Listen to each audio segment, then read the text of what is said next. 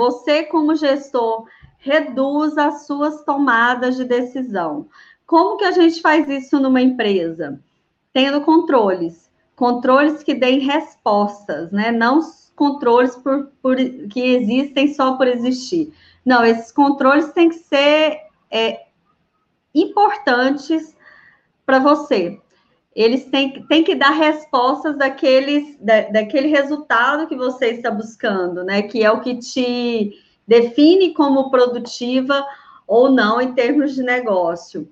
É, então, essa, essas boas práticas de grandes empresas, como eu citei aqui, né, de, de ter controles do que é relevante, é muito bacana, porque você implementa um controle, aí depois que ele estiver rodando, você implementa outro e assim por diante, nunca para. É claro que a gente não, nunca tem que ter controles de mais e nem de menos, né? Tem muita gente que tem mil controles aí, mas não usa para nada.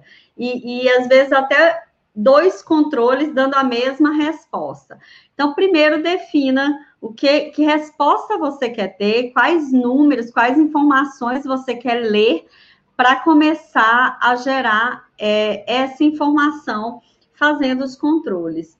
Uh, e, e, eles são dinâmicos, sim. Cada momento do seu negócio você vai querer ver algo e controlar algo diferente. Então, é algo que você tem que estar analisando com constância também. O que, que ainda faz sentido e o que, que ainda não faz sentido. Então, você, como gestor, tem a possibilidade de diminuir a sua tomada de decisão com ferramentas, com números, com dados, com informações à mão, né, a qualquer momento e quando solicitado.